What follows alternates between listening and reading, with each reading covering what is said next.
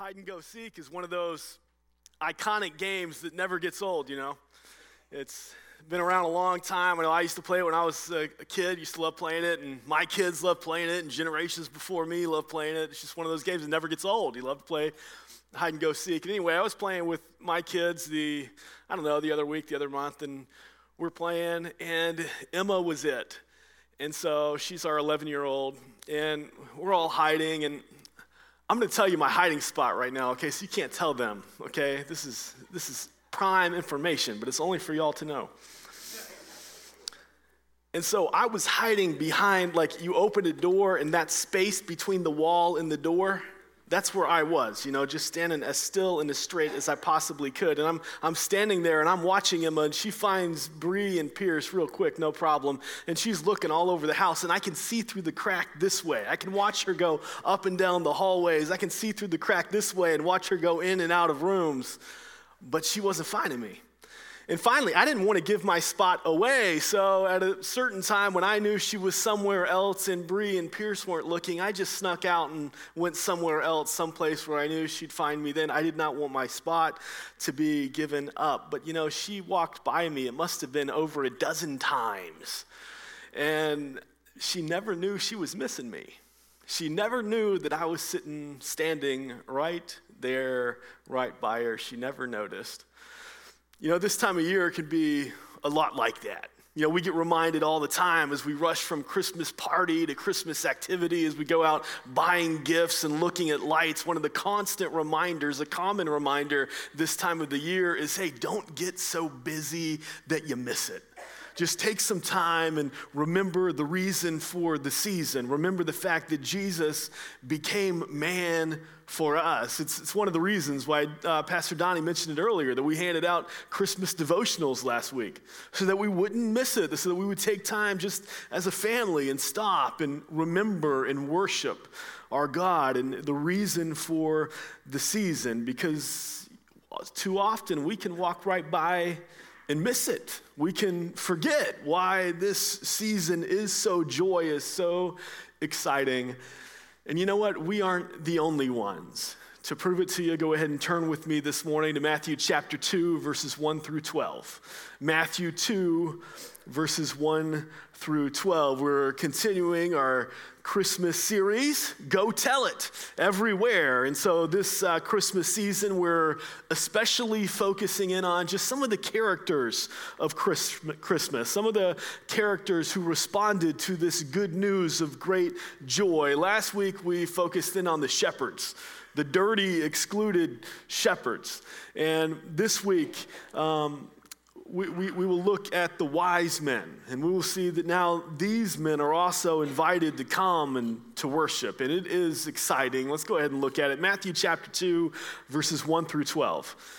Now, after Jesus was born in Bethlehem of Judea, in the days of Herod the king, behold, wise men from the east came to Jerusalem, saying, where is he who has been born king of the Jews? For we saw his star when it rose and have come to worship him. When Herod the king heard this, he was troubled, and all Jerusalem with him. And assembling all the chief priests and scribes of the people, he inquired of them where the Christ was to be born. They told him, In Bethlehem of Judea. For so it is written by the prophet, And you, O Bethlehem in the land of Judah, are by no means least among the rulers of Judah. For from you shall come a ruler who will shepherd my people Israel. Then Herod summoned the wise men secretly and ascertained from them what time the star had appeared. And he sent them to Bethlehem, saying, Go and search diligently for the child. And when you have found him, bring word to me, so that I too may come and worship him. After listening to the king, they went on their way. And behold, the star that they had seen when it rose went before them until it came to rest over the place where the child was. When they saw the star, they rejoiced exceedingly with great joy. And going into the house, they saw the child with Mary, his mother, and they fell down and worshiped him. Then, opening their treasures, they offered him gifts of gold and frankincense and myrrh. And being warned in a dream not to return to Herod, they departed to their own country by another way. wise men, magi from the east, Gentiles would come to worship this king. Wise men, magi from the east, Gentiles, why would they come? Jesus, he is the king of the Jews. They are Gentiles. They're from a far off land, a distant land. They are distant in every way. They are distant by custom, they are distant by race, they are distant by uh, land, they, they are a distant people, distant by religion.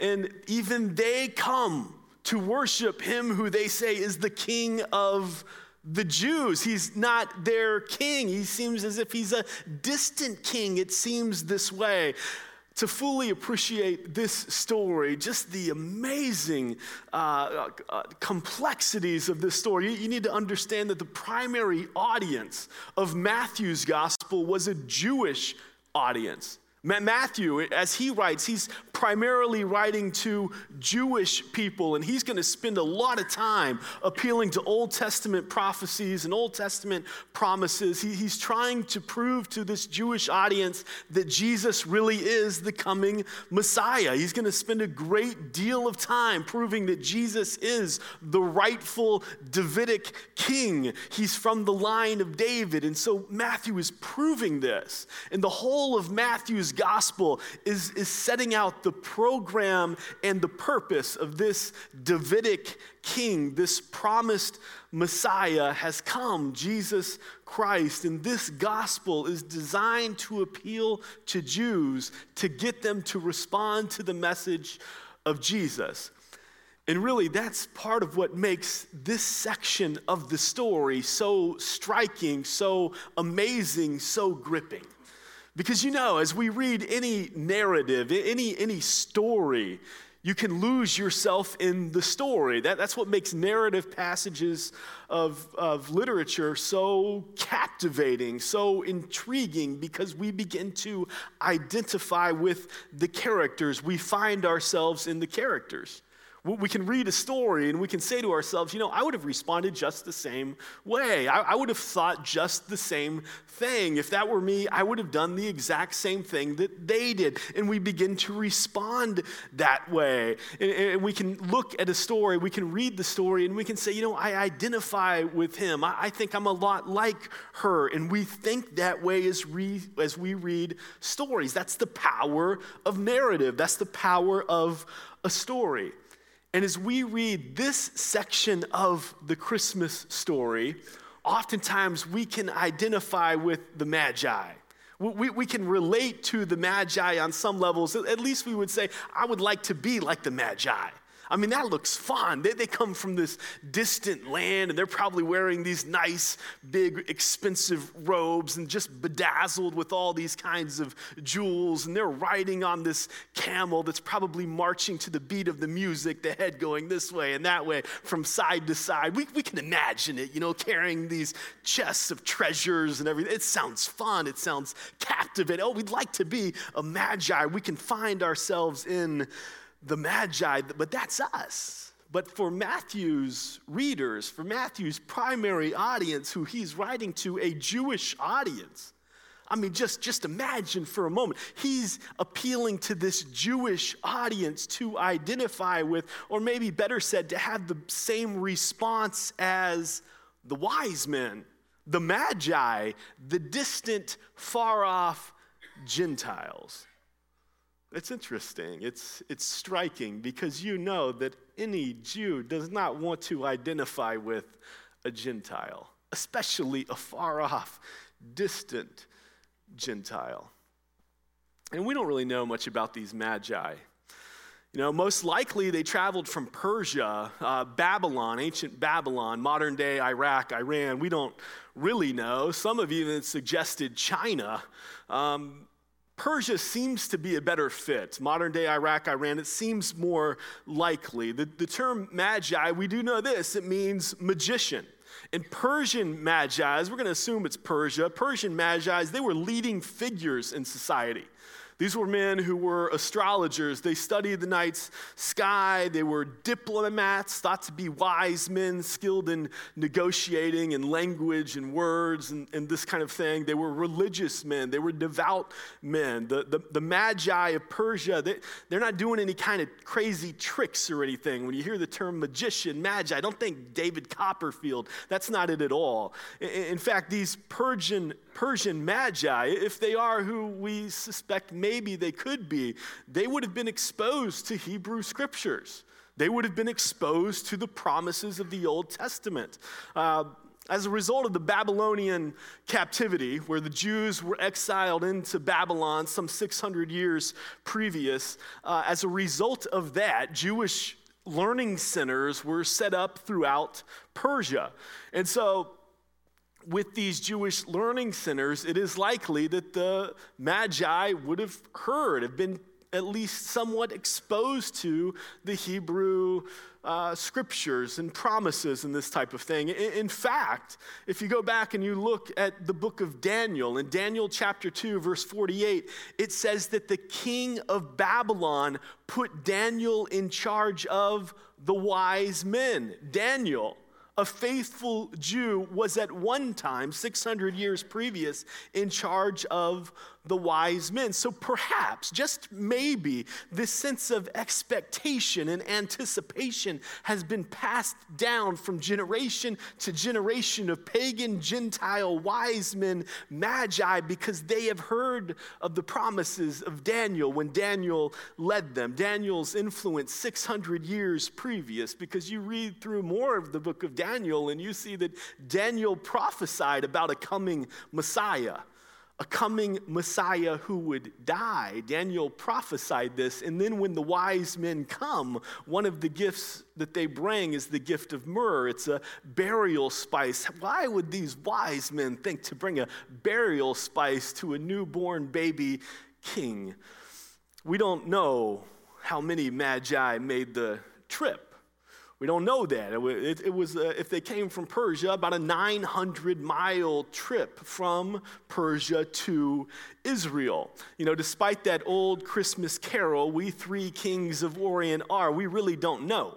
Western tradition, Western lore, we've just said three. Uh, it, it, corresponds with the gifts gold, frankincense, myrrh. That's where we get it. But you should know Eastern tradition, if you lived over on the Far East somewhere, that the tradition over there has always been 12, that there were 12 wise men who came. Scripture doesn't tell us, we don't really know if it was three, if it was 12, if it was some other number. We know it was more than one. Wise men came.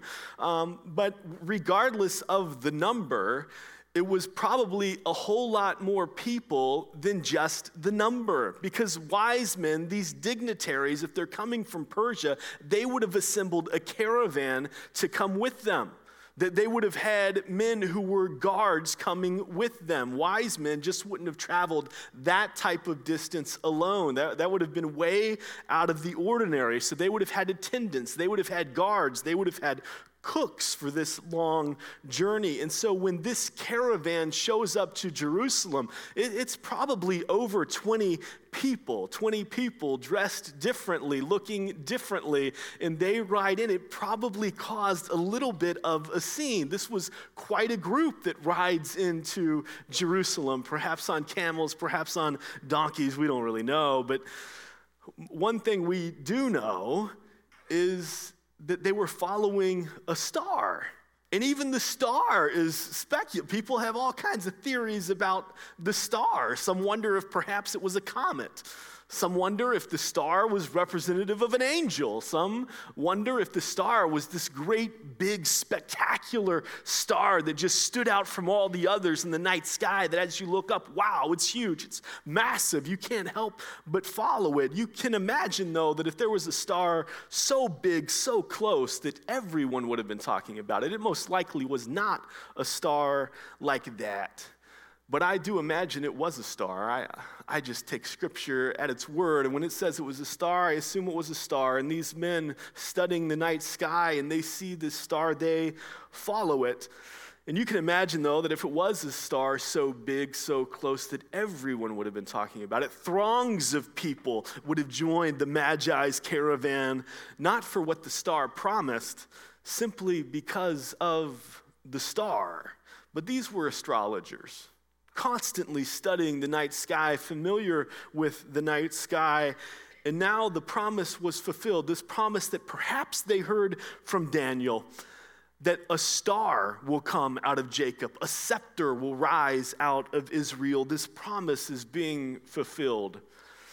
And it is strange, isn't it, when you just stop and think that the good news of the Jewish king was recognized by foreigners. It's strange, isn't it, that this message was not heard by priests or rabbis or members of the Sanhedrin. It's strange, too, that the messenger to these wise men was not a priest, not a pastor, not even a person, but a star. A star that hung in the night sky with all the other stars. But you see, good news just has to get out. Good news can't be kept. Good news has to get out. It had to make it to the hillside, to those excluded shepherds who were never allowed to enter the temple. It, this good news has to get out, and now it has to reach distant Persia, distant Babylon. Good news has to get out. When you have good news, you just can't keep it to yourself. You can't hold it in. God was sending his son for all people, and the good news had to get out. Even creation, a star would testify to this fact. And so these wise men follow a star to Jerusalem, expecting to find a baby king there. Instead, they, don't find the baby king they find and they meet Herod. Now, you got to know a few things about Herod, okay? Herod is not Jewish. He's He's the Jewish king. Rome even gives him the title King of the Jews. But Herod himself is not Jewish. He's an Idumean, an, an, an Edomite. You could go back and read Obadiah if you want some more information on all that. But he, he's not Jewish. He's not a Jewish king. In, in fact, you go back um, six decades previous, and Rome was in all kinds of turmoil and really the whole ancient world at that time and people were picking their horses and who they thought was going to emerge as the leader of the day. And so this herod herod the great he sided with uh, mark antony mark antony and, and, and cleopatra and they were kind of on one end of the roman empire going up against uh, octavian on the other end. And this herod he thinks that Mark Antony is going to prevail. Of course, he doesn't, Octavian does. And as he does, this Herod the Great, he's a skilled negotiator, he's a clever politician, and he's able to then align himself with Octavian. And he wins Octavian's approval and everything, and Octavian puts him in charge of Israel. He is the king of the Jews, Herod the Great. And he made this deal really with Rome where he taxed the Israelites heavily and just gave a bunch of the tax money to Rome. And so it's not that Rome really liked Herod the Great. They just, uh, you know, they had a business transaction here. So, hey, they put up with them. He's bringing in money. This works. And the Israelites, they too, they didn't really like Herod the Great, but Herod did this thing for them. He promoted um, Jews to be the leaders in the, in the temple and all the religious laws. He allowed them to continue to worship the way they wanted, to have the chief priests and the Israelites in the, the way they wanted. And so they tolerated him. They, they, they were used to him. And th- this is kind of the deal that he made. He's a skilled politician. He's able to win people on both sides, even though nobody really cares for him and he launched massive building programs. I mean, Israel really kind of blossomed during his reign. He, defense defense uh, is, went way up. Uh, he fortified the country. Um, but at the same time, Herod was delusional. Okay, he, he was a very sick man. If, if anybody challenged Herod's leadership, watch out because he was psychotic, okay? Just a couple stories about him. He had a, a brother in law and uh, his, his brother, he made his brother in law to be a chief priest. His brother in law was a Jew, and he made him to be a chief priest. And anyway, people loved his brother in law. He was good looking, he was good with the people, and Herod one day he introduced his brother in law at a ceremony as chief priest here, and, and he got more applause than Herod did. That was a bad career move. Herod invited him over to a pool party, and well, you know, they just had this competition. Let's see how long you can hold your breath. And well, his brother in law couldn't hold his breath that long, and he just drowned. Okay, he had his, Herod had his favorite wife. He had 10 wives. His, his favorite one, um, he heard from his sister, was. Uh, sleeping around and trying to take out Herod so that she could be in charge of Israel. The rumors were proven false, but Herod had her killed just in case. He would have several of his sons killed. In fact, um, the Roman Caesar, Caesar Augustus, who was Octavian, he said that it would be better to be Herod's pig, safer to be Herod's pig than one of his sons. This is how crazy Herod was. Herod was so worried that when he died that there would be nobody crying at his funeral. And so he ordered this decree that when he died noblemen in the area should also be put to death. That way people in Israel all of Israel would be mourning when he died the decree wasn't followed. They didn't put noblemen to death. So instead of crying, there was great rejoicing when Herod died. But this just gives you a little insight into who he was. Now you understand why Herod is so upset when the wise men come. Because they come and they say, We've come to worship him who has been born king of the Jews.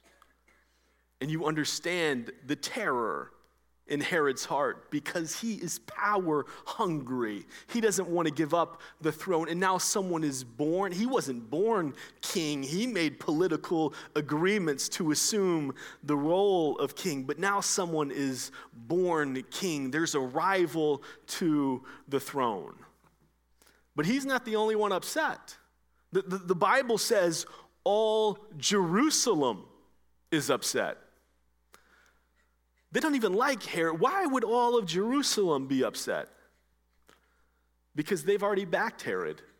They've already got these agreements. They don't like Rome, but they've learned to live with Rome. They don't like Herod, but, but they've got this system that, that works because they've got some measure of power and they want to hold on to that power. You know, would they have such power in a new administration? If there is a new king, what would happen? Who knows? Sometimes we have this idea that Jerusalem were these God fearing people, that, but they have power now. Would this new king grant them such power? There's this philosophy called humanism. It states that creation is centered around humanity, that we are the center of creation, that everything really revolves around us. That what we think, what we feel, what our preferences are, what we decide, that's really what matters. And so we are in control of our own destiny. We, we need to take control of the decisions that we make and claim our future because our future can be anything we want it to be. And you know, you can go to any bookstore, you can go to any library, you can search online, listen to a number of podcasts, and you can read and you can listen for as long as you want to about what you need to do, about how you are the most important person, and here's what you need to do to accomplish your dreams, what you need to do to get ahead, what you need to do to stay on your throne. You know, as I was studying for this. Uh, sermon this morning, I, I, had worked up all this stuff about the, the Magi and the significance of the gifts that they brought and speculated a little more about the travel and what that would have been like, the 900 mile trek at that time. And, and I was excited to share all that, but, but as I was studying and I, as I was looking, and even knowing that we were going to play this song this morning and sing it together, Oh, come, all ye faithful, come to Bethlehem it struck me. The faithful ones coming to Bethlehem to worship the king were not the Jews already living in Bethlehem, already living in Israel.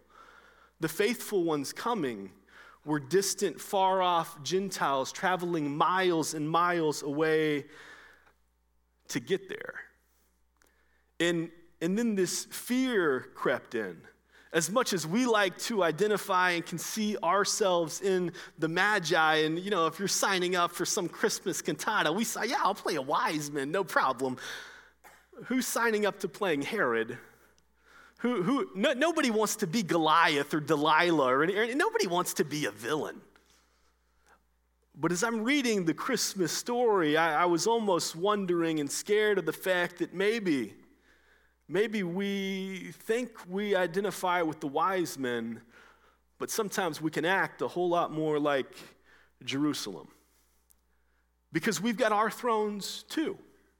We've got our ideas too the, of the way things ought to go and the way things ought to be, what's comfortable for me, what's good for me, what I like.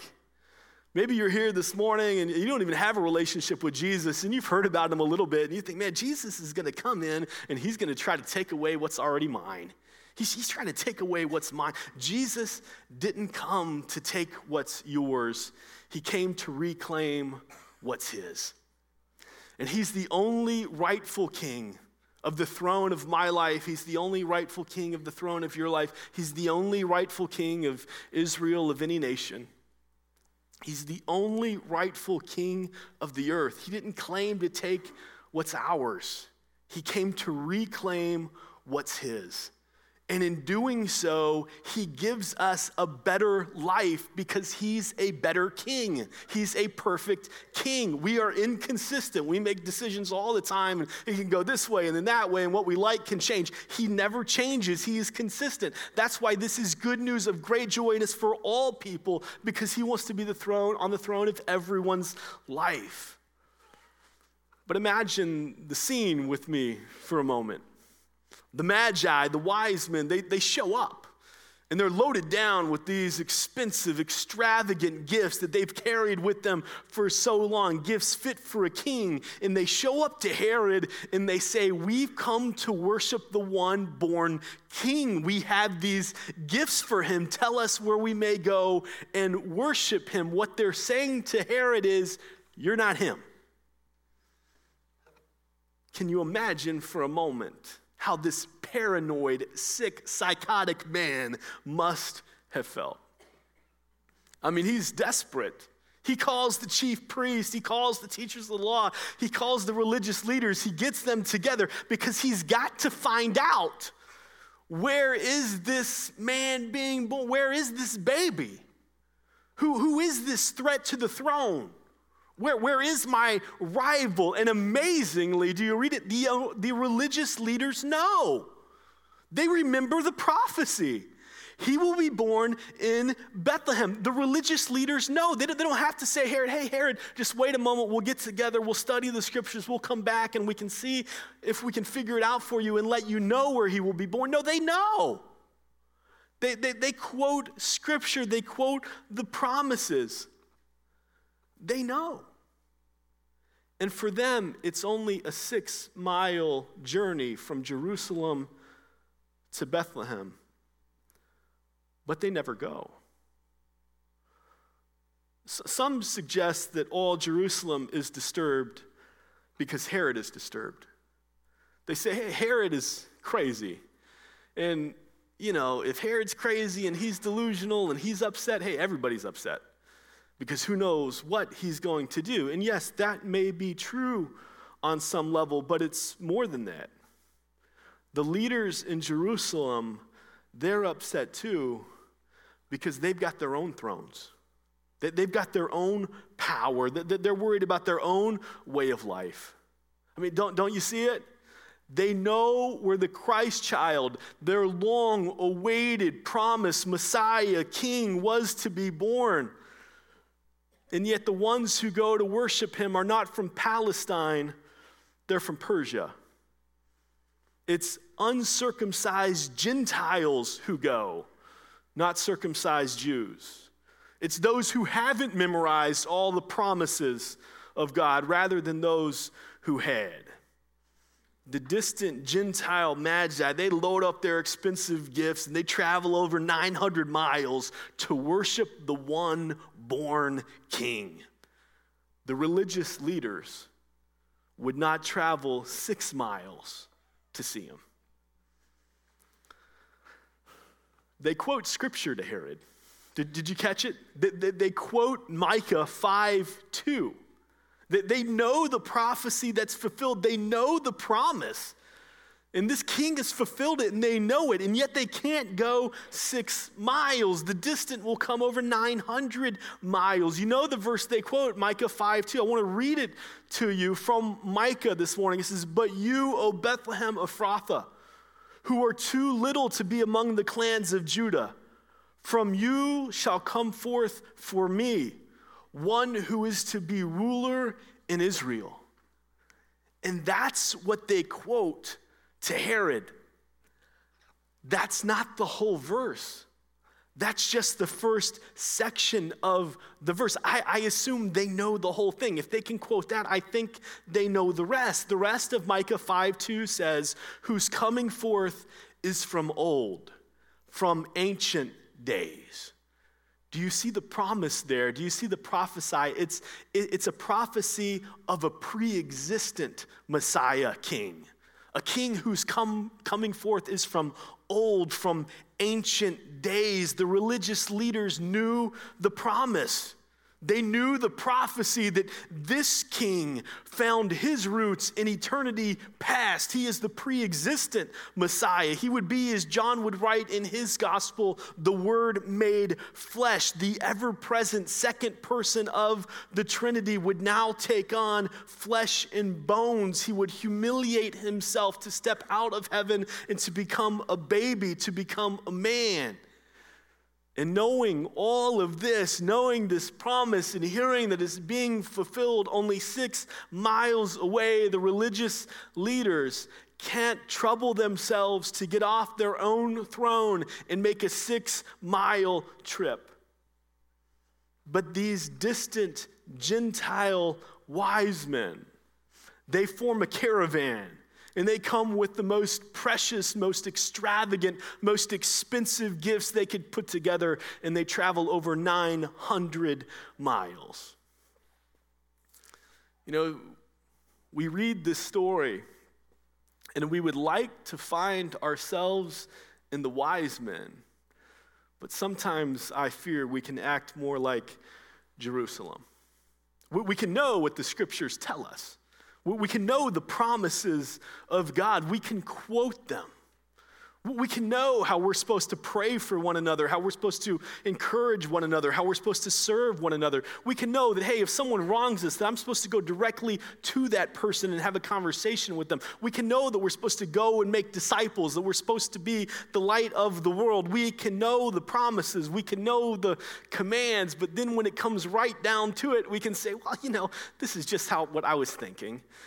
This is what I was feeling. That seems like a lot of trouble. I think I'd rather just do things my way. We sometimes would rather just stay on the throne of our own life, doing what we think is best. And other times, you know, someone might come up to us and they might say something like, Wow, I was just reading the Christmas story, and have you ever noticed that Herod, or, or that the wise men right, went right up to Herod and told him that they were looking for the king when Herod is the king. That's amazing. Have you ever noticed that? And we might say, oh, yeah, you're just now seeing that? Yeah, yeah, I, have noticed that. I've seen that before. And see, sometimes we can lose the wonder, we can lose the awe of whose we are. We can throw cold water on the excitement of a newer believer because, say, we, we've already heard that before. We've seen that before. We know that.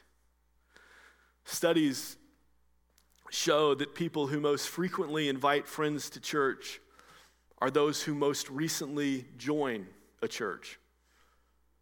But as the years go by, sometimes the invites start to fade because we just get comfortable just doing our thing. So studies show that those most likely to share Jesus with people are those who have just recently begun a relationship with Jesus themselves.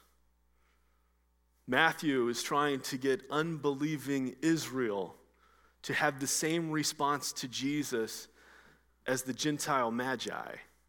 And yet, the threat today may be that we think we're the Magi, but we act more like Jerusalem. This week, the staff and I, we, we, we just listened to some information about reaching the unchurched, and, and we just heard some things. Did you know, for instance, that 80% of unchurched people, people who do not attend church, would attend church if you invited them and walked through the door with them? If you just said, hey, you know, I'll meet you at 7 Eleven, you can follow me into church, and when we get there, you know, you can come on in with me and we'll find a seat and we'll sit together. Would you come? More than four out of five would say, yes, I'll do that. Studies also show that less than 20% of regular church attenders will invite someone to church. Less than 20%. But even more strikingly, only about 2% will invite an unchurched person to church in a given year. Only about 2%. We think we're the wise men, but my fear is that sometimes we act more like Jerusalem. Why? Because somewhere along the line, the joy begins to fade the sense of wonder starts to dissipate. Things are not as exciting as they used to be. We get into our routines, we do our own things, and slowly but surely we inch back up on the throne, just doing things our way. Church becomes more of something we do, but not really who we are. You see, the wonder of the wise men, you can't miss it. They go out with this exuberating joy as the star appears again. They meet with Herod and they follow the star to the place where the child is. And it is in that verse, right, where they follow the star to the place, to the house where the child is, that really messes up our whole nativity scene. Because it tells us that they find a child, that the word could be translated toddler. He's not a baby anymore. And then it says that they find him in the house.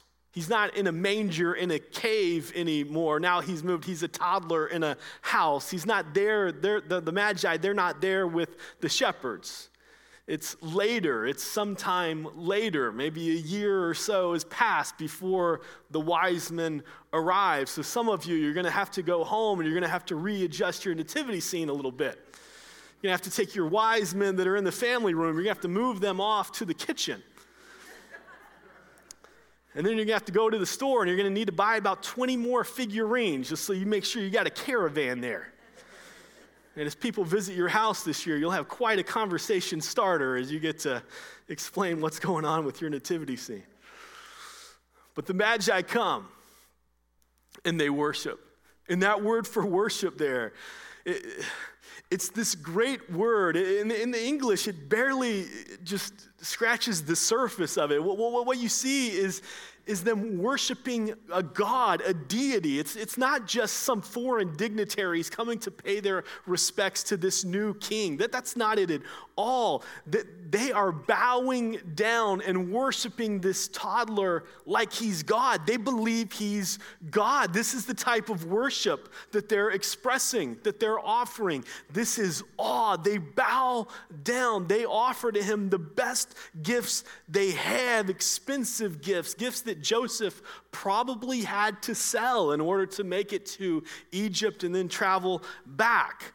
And I imagine that these wise men, as they left that night, you know, they had traveled for a long time and they went there with just this overwhelming joy. And as they left the house that night, as they had beheld this king, I imagine they couldn't even sleep, that they just talked amongst themselves and, and, and whispered their stories back and forth of what they witnessed as they beheld this king because they somehow know, they somehow realize that he's not simply a Jewish king, that he is the king of kings, that he is the Lord of Lords. It seems that they somehow, on some level, understand it. It is good news of great joy for all people, not just Jews for Gentiles too, not just for the clean, it's for the dirty, it's for the distant, it's for everyone. And we all know this. Today we know this, but sometimes we can be like Jerusalem because we can lose the wonder of it all. We can lose the joy, the amazement, the excitement of it all. I want to give you a few tips this morning just to help you recapture that wonder, to keep that wonder in your relationship alive, just kind of by looking at the wise men and, and, and how they responded. But first, be a continual worshiper. Be a continual worshiper. Study the scriptures, pray, sing. Don't, don't let a day go by that you haven't spent time just beholding your king just time with Jesus, beholding his majesty. Let his word instruct you and challenge you and encourage you and correct you and rebuke you. All these things, and by all means, apply, do what it tells you to do.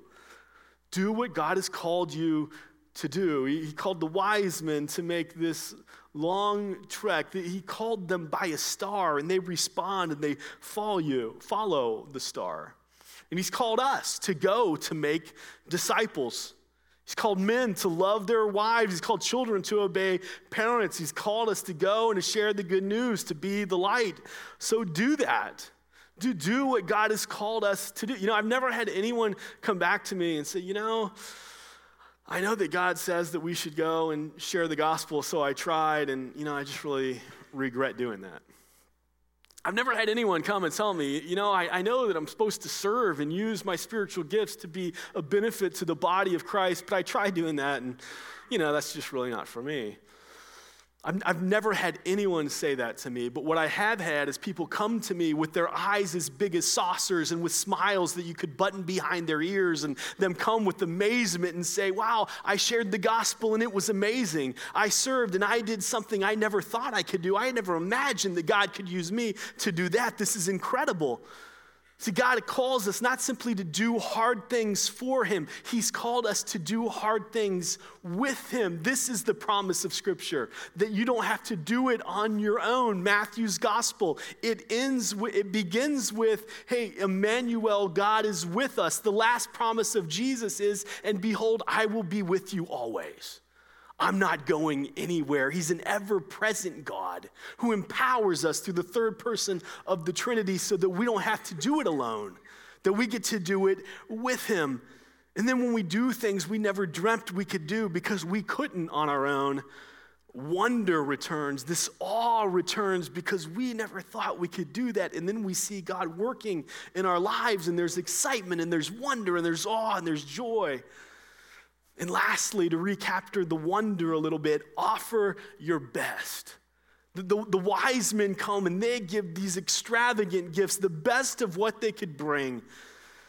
I don't know what God has called you to do, where He's called you to serve. You know, if He's called you to serve with youth, be the best youth leader you can possibly be. With kids, be the best kids leader you can possibly be. Greeter, whatever. Do the best you possibly can as He's called you to be a light to our community. Be the best light you can possibly be, empowered by the Holy Spirit. And all of that happens because we're just dependent upon Him.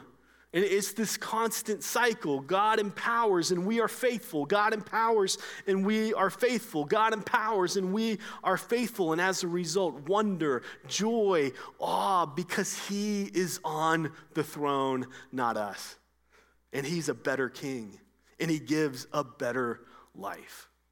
The, the first readers of Matthew's gospel were Jews. And as they read Matthew chapter 2, this section of the Christmas story, there was nothing about a Gentile magi that they would really want to respond to and to relate to. They, they would not want to be taught by the example of Gentile wise men. And as we read Matthew chapter 2, all these centuries later, we think, oh, we're not like Jerusalem. My fear is we both might be wrong.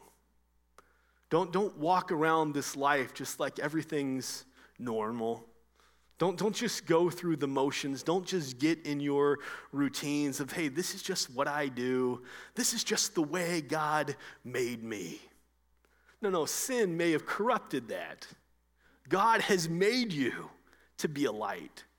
He, he's instructed you to act in certain ways, to do certain ways, to do certain things, and it's always for your good because He's a good, perfect King. He gives a better life. But if you just go through life like everything's the same and this is just what I do and this is just my routine, you might walk right past what really matters. Might be right next to you and you never really know it. Instead, take an impossible journey. Go tell the dirty, tell the distant, tell someone the good news that the Savior has come because it is good news of great joy for all people. So recapture the wonder of it all.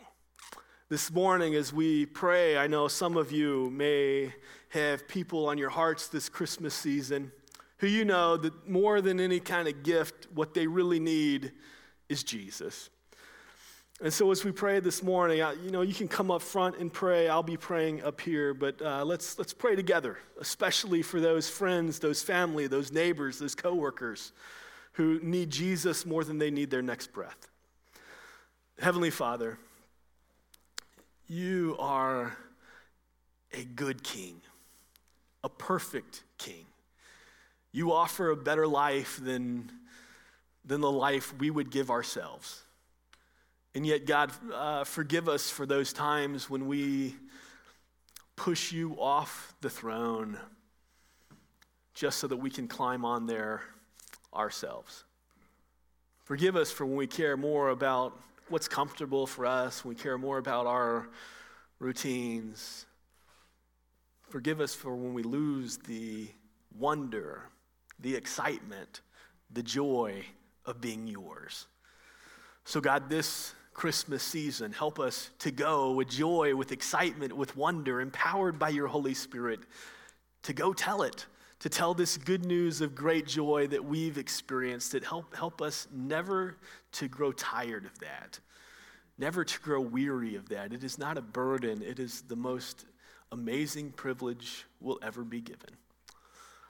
So, God, now we think of friends, we think of families, we think of neighbors coworkers who just desperately need you. God, use us to be those messengers to share this good news of great joy. Do this by the power of your Holy Spirit and through the grace of your Son, Jesus Christ, whom we love.